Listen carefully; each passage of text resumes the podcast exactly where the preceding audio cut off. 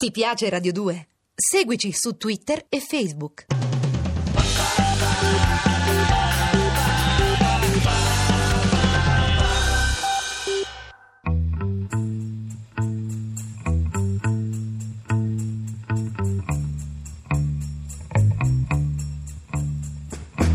Ritratti. La musica da un altro punto di vista. Searching for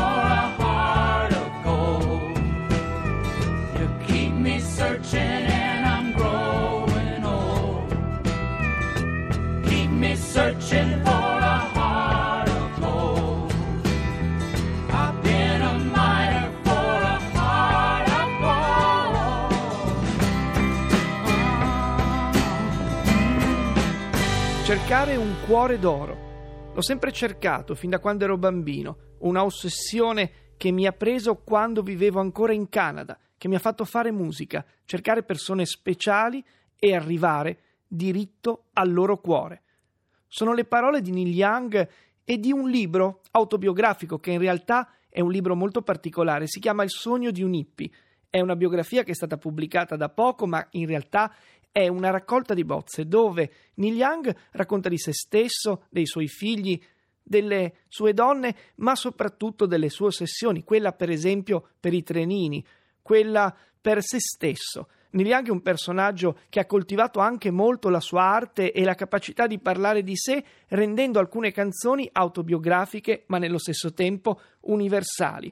È il caso di questa Art of Gold con cui abbiamo aperto questo ritratto che sarà sommario per forza di cose, cercherà soprattutto di raccontare il Neil Young legato al sociale e alla formazione di un nuovo prototipo di cantautore che non è un eh, personaggio alla Dylan che vuole sempre il centro dell'attenzione e che in qualche modo si serve di molte citazioni per andare avanti. È innanzitutto un ritrattista, quindi sta proprio bene in una serie del genere. Art of Gold viene pubblicato su Harvest, un disco del 1972, dove Neil Young è già con il suo gruppo che gli farà compagnia per buona parte della sua vita artistica. La Reprise è un'altra etichetta con cui avrà un rapporto fortissimo di odio ed amore. La lascerà per una serie di dischi strani che non tutti i fan hanno apprezzato. Ma quando esce Harvest, il raccolto, la mietitura, Neil Young è all'apice della sua prima fama, quella che lo vorrebbe un cantautore un po' particolare che ha già collaborato con Crosby, Stills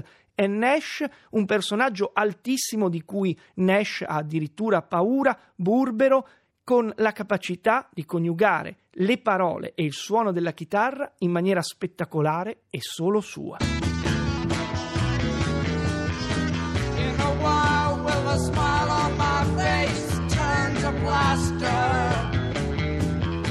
Stick around while the clown who is sick does the trick of disaster. For the race of my head and my face is moving much faster. Is it strange I should change? I don't know. Why don't you ask her? Is it strange I should change? E ritorniamo agli inizi, a una Mr. Soul che vede Neil Young insieme ai Buffalo Springfield, questa schiacciasassi dove si incontra con Stephen Stills insieme al conterraneo Bruce Palmer. Neil Percival Young è nato a Toronto da un giornalista che si occupava prevalentemente di sport e da una donna con la vocazione per la scrittura, da cui ha ereditato moltissimo, così dice nella sua autobiografia. Ha passato gli anni dell'infanzia in un, per- in un paese che si chiama Omini, a più di 100 chilometri da Toronto, in Canada. Ha un'infanzia tutt'altro che facile, gli viene diagnosticato il diabete, ha una lieve forma di poliomielite che per tutta la vita gli darà questa camminata un po' caracollante che lo renderà anche minaccioso secondo molti dei suoi colleghi. Fin da ragazzino suona, suona ed è appassionato di chitarre, riesce a collezionarne un numero impressionante prima dei vent'anni. Gli Stati Uniti, dirà Neil Young, quando ero adolescente erano la patria della musica e di un forte senso di libertà.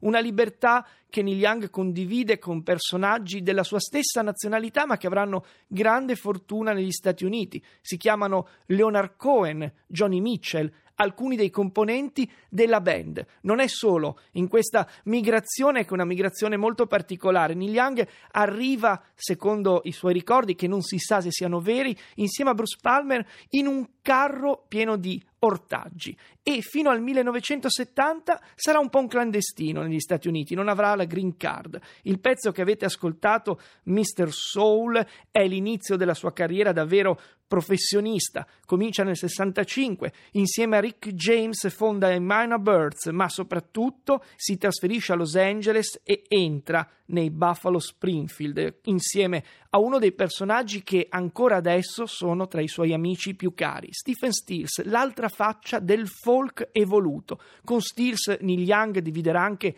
L'avventura di Crosby, Stills e Nash, il primo disco dei Buffalo Springfield del 1966, è un disco variopinto, dove c'è una pietra miliare come For What Is Worth, scritta da Stephen Stills, e c'è anche questa Mr. Soul, che insieme a Broken Arrow e Expecting to Fly raccontano dell'arte, della poesia di un ragazzo che ha solo 21 anni, ma ha già imparato a raccontare la storia degli emarginati, degli ultimi o anche di quelli che vogliono semplicemente un po' di attenzione.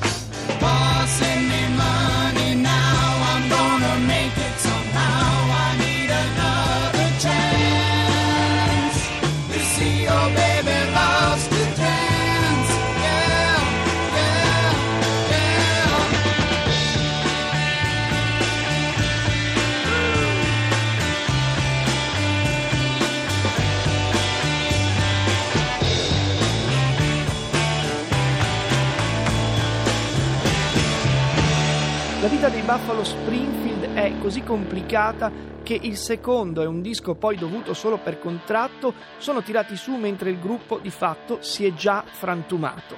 Neil Young approfitta di ogni occasione per impratichirsi, per suonare. Ha una grande amica che è con lui e che addirittura gli procura il primo contratto discografico come solista. Si chiama Johnny Mitchell, di lei sentiremo parlare a lungo negli anni 70 e negli anni 80, è una delle più importanti cantautrici della storia del rock e divide con Leonard Cohen un attributo che è quello della poetessa, una poetessa vera che va al di là della musica che accompagna i suoi testi.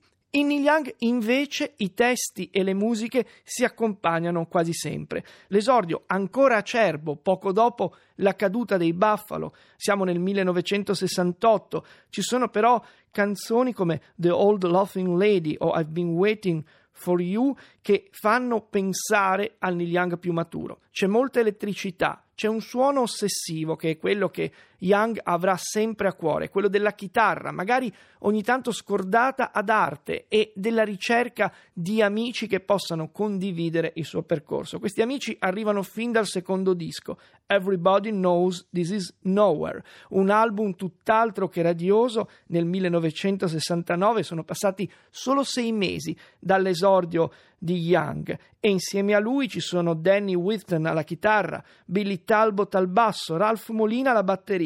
Sono i Crazy Horse che gli faranno compagnia per moltissimo tempo. Le canzoni sono in linea con il nuovo corso di Neil Young. Sono canzoni che spesso affondano nel sociale e che altre volte raccontano delle donne. Donne che accompagnano Young su grandi suggestioni e grandissime cavalcate elettriche, come questa Cinnamon Girl, che fa parte del canzoniere fatale di Neil Young insieme a Down by the River e Cowgirl in the Sand. È un disco, scrive qualcuno, con la febbre a 40, una febbre che galoppa al di là del rock, al di là del folk e verso una forma di country illuminata dai bagliori dell'irrequietezza. Neil Young sarà irrequieto sempre, lo testimonia la sua autobiografia, ma lo testimonia anche la sua produzione discografica in bilico tra il richiamo dell'abisso e l'aspirazione di una vita pacificata. In mezzo a questo non c'è solo Harvest, la mietitura, ci sono anche le corse, c'è anche la consapevolezza che gli Stati Uniti sono un posto fatto di vincitori e di vinti.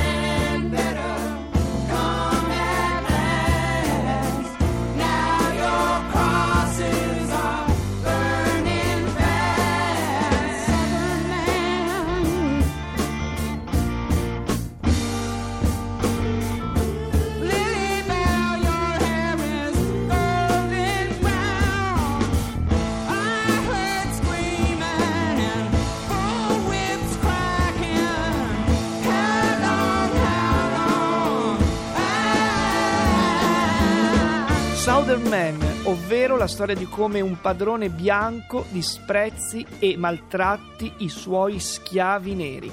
È una caratteristica quella della critica sociale in cui Neil Young troverà spesso parole forti, ardenti. Lui non è né repubblicano né democratico, dirà in molte occasioni, però è contro le ingiustizie. C'è una canzone che fa il paio con questa Southern Man che si chiama Alabama, che causò a Neil Young molti grattacapi perché sembrava quasi una critica in generale alla xenofobia che stava dietro a uno Stato. Beh, diciamo che Neil Young tante volte non conosce i toni di grigio nel raccontare le sue opinioni. Comunque, After the Gold Rush è un disco che arriva dopo che la storia, una storia importantissima che qui possiamo solo accennare con Crosby, Stills e Nash è già partita e dopo che è stato pubblicato un disco che è uno dei capolavori del folk tra anni 60 e 70, Deja Vu.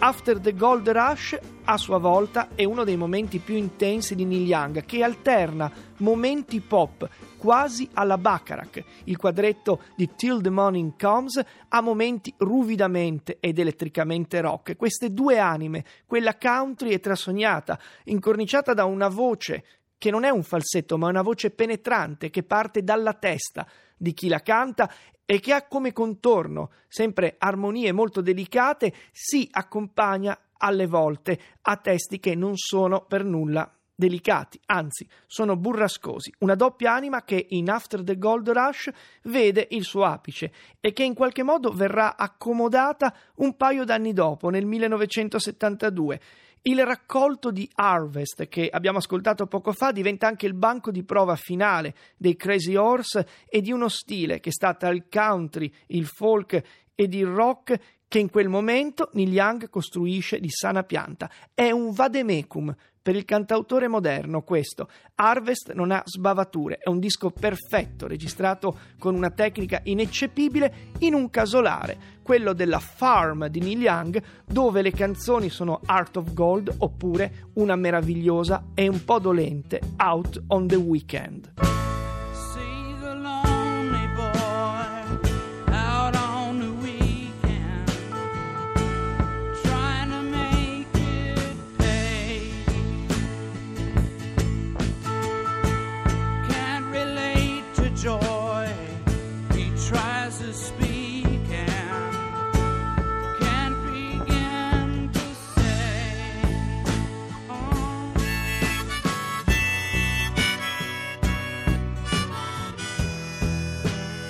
Out on the Weekend, il lato malinconico e il lato solare di Neil Young che si incontrano in un'unica canzone. È così Harvest, Harvest che contiene la Alabama di cui abbiamo parlato poco fa, che venne poi ripresa e denigrata quasi dai Leonard Skinner in Sweet Home Alabama, nonostante tra il gruppo di rock sudista e Neil Young ci fosse molta stima reciproca. Quello che è vero è che Neil Young si innamora probabilmente per la prima volta durante la lavorazione di Harvest e dedica a Carrie Snodgrass che ha notato recitare nel film Diario di una casalinga inquieta A Man Need a Maid. C'è anche la London Symphony Orchestra in questo disco e tutto sembra andare per il meglio per Neil Young, ma le nuvole si stanno addensando e di queste nuvole che porteranno Neil Young a firmare una trilogia davvero oscura parleremo domani.